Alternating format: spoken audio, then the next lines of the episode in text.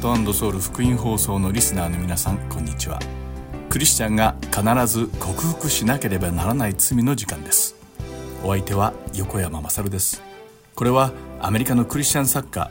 ジェリー・ブリッジズ氏が書いた「レスペクタブル・シンズ」を通して私たちクリスチャンが克服しなければならない罪について考察していく番組です。第7回目の今日は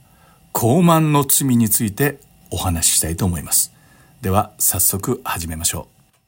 う。さて前回学んだ不経験と同様に傲慢も全ての罪の根源と言われています。皆さんは傲慢という言葉を聞いて一体何を思い浮かべますか？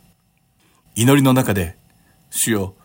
私の傲慢をお許しくださいと告白するとき、皆さんは自分のどこが傲慢だと感じたのでしょうか？また他人に対して、あの人は傲慢だと感じるとき、一体そのような人のどのような行動や言動からそういった思いに至るのでしょうか？一般的に傲慢というと、うぬぼれが強く、自分を他人より魅力的で優れた存在であると考え、過剰な自己愛により他人を見下す行為とあります。つまり傲慢とは自己中心的な考えと大きく関係しているのです。傲慢にはいろいろな形があるようです。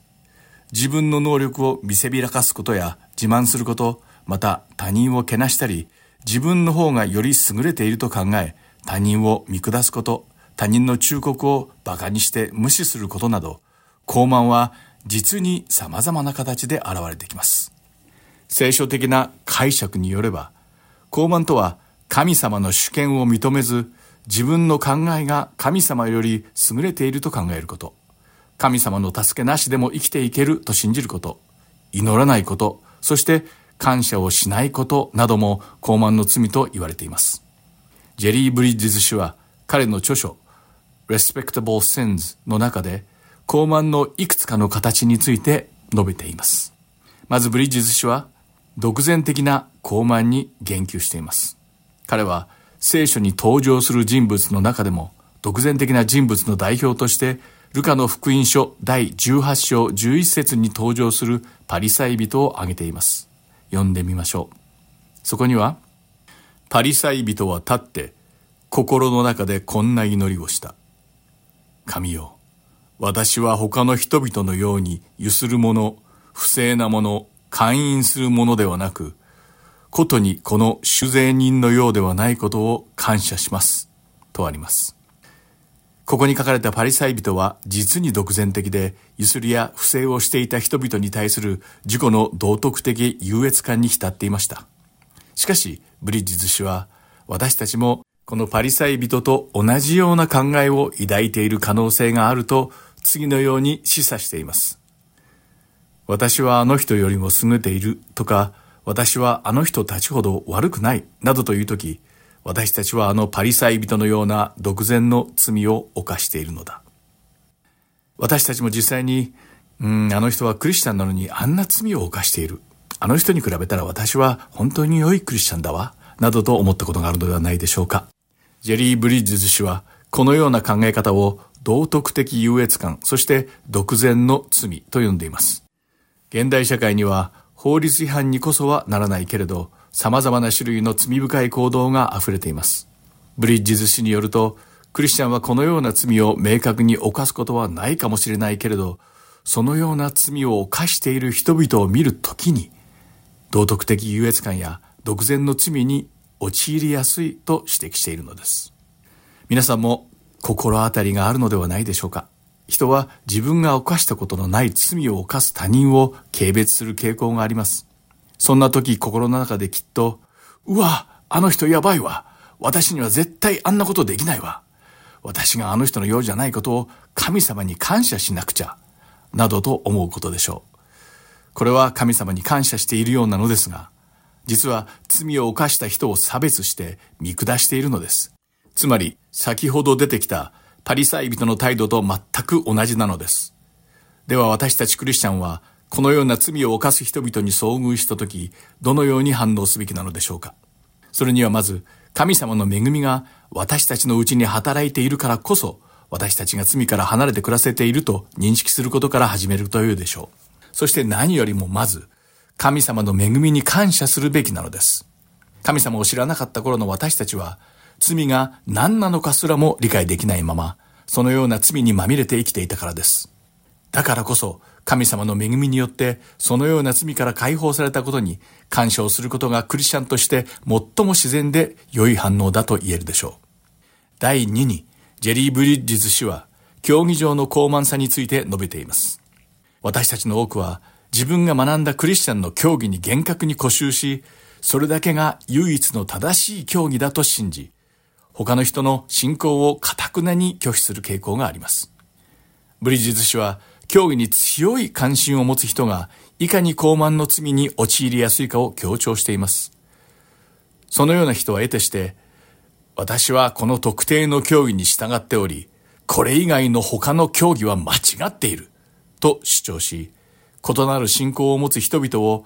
激しく批判することが多々あります。しかし、批判している張本人がいかに高慢で無知であるのかを露呈していることに気づいてさえいないのです。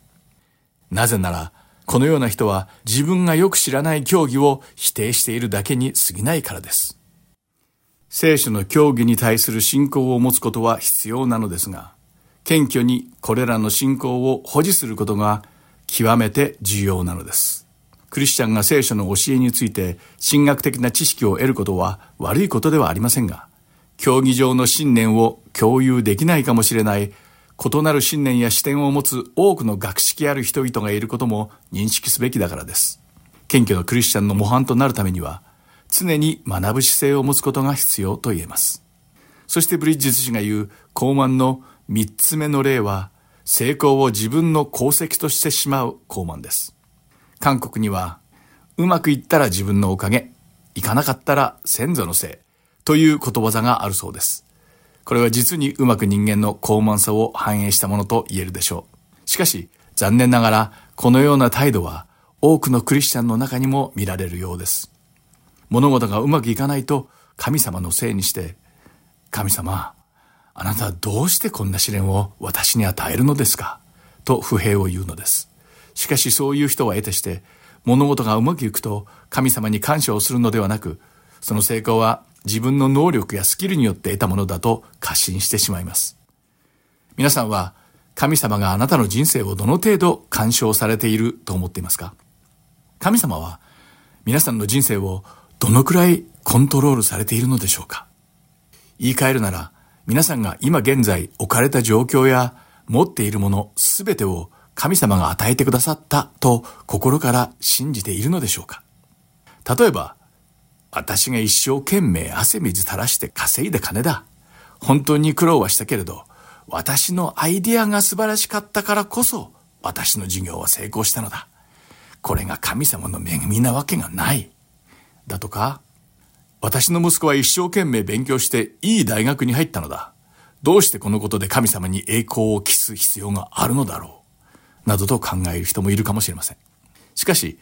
私たちの抱いている感情に関わらず、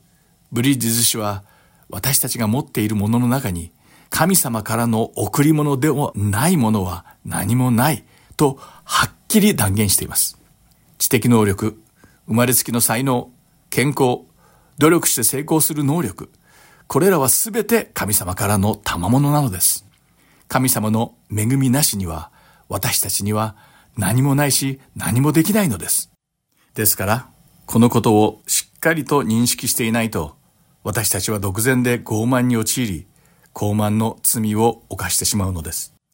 さて、巷には二つのタイプの傲慢な人々がいます。自分の傲慢さを堂々と見せるタイプの人、そしてそうではない人です。後者のタイプは自分の傲慢さを隠す術を身につけています。例えば自分の業績や子供の業績に対する誇りは多くの場合隠すことができます。しかし、このような隠された傲慢は微妙な形で現れてきます。例えばある人が、うちの子は幸運にもこんな一流大学に入れたという時、その言葉の裏には、うちの子は頭がいいから一流大学に入れたのだ。だから皆さん、大いに褒めてください。という意図が隠されている場合が多いのです。ジェリー・ブリッジズ氏によれば、このような発言は自慢の罪を反映していると言います。実際私たちのほとんどがそのような罪に陥った経験があるのではないでしょうか。ではここで質問です。あなたの息子が首席で大学を卒業したとします。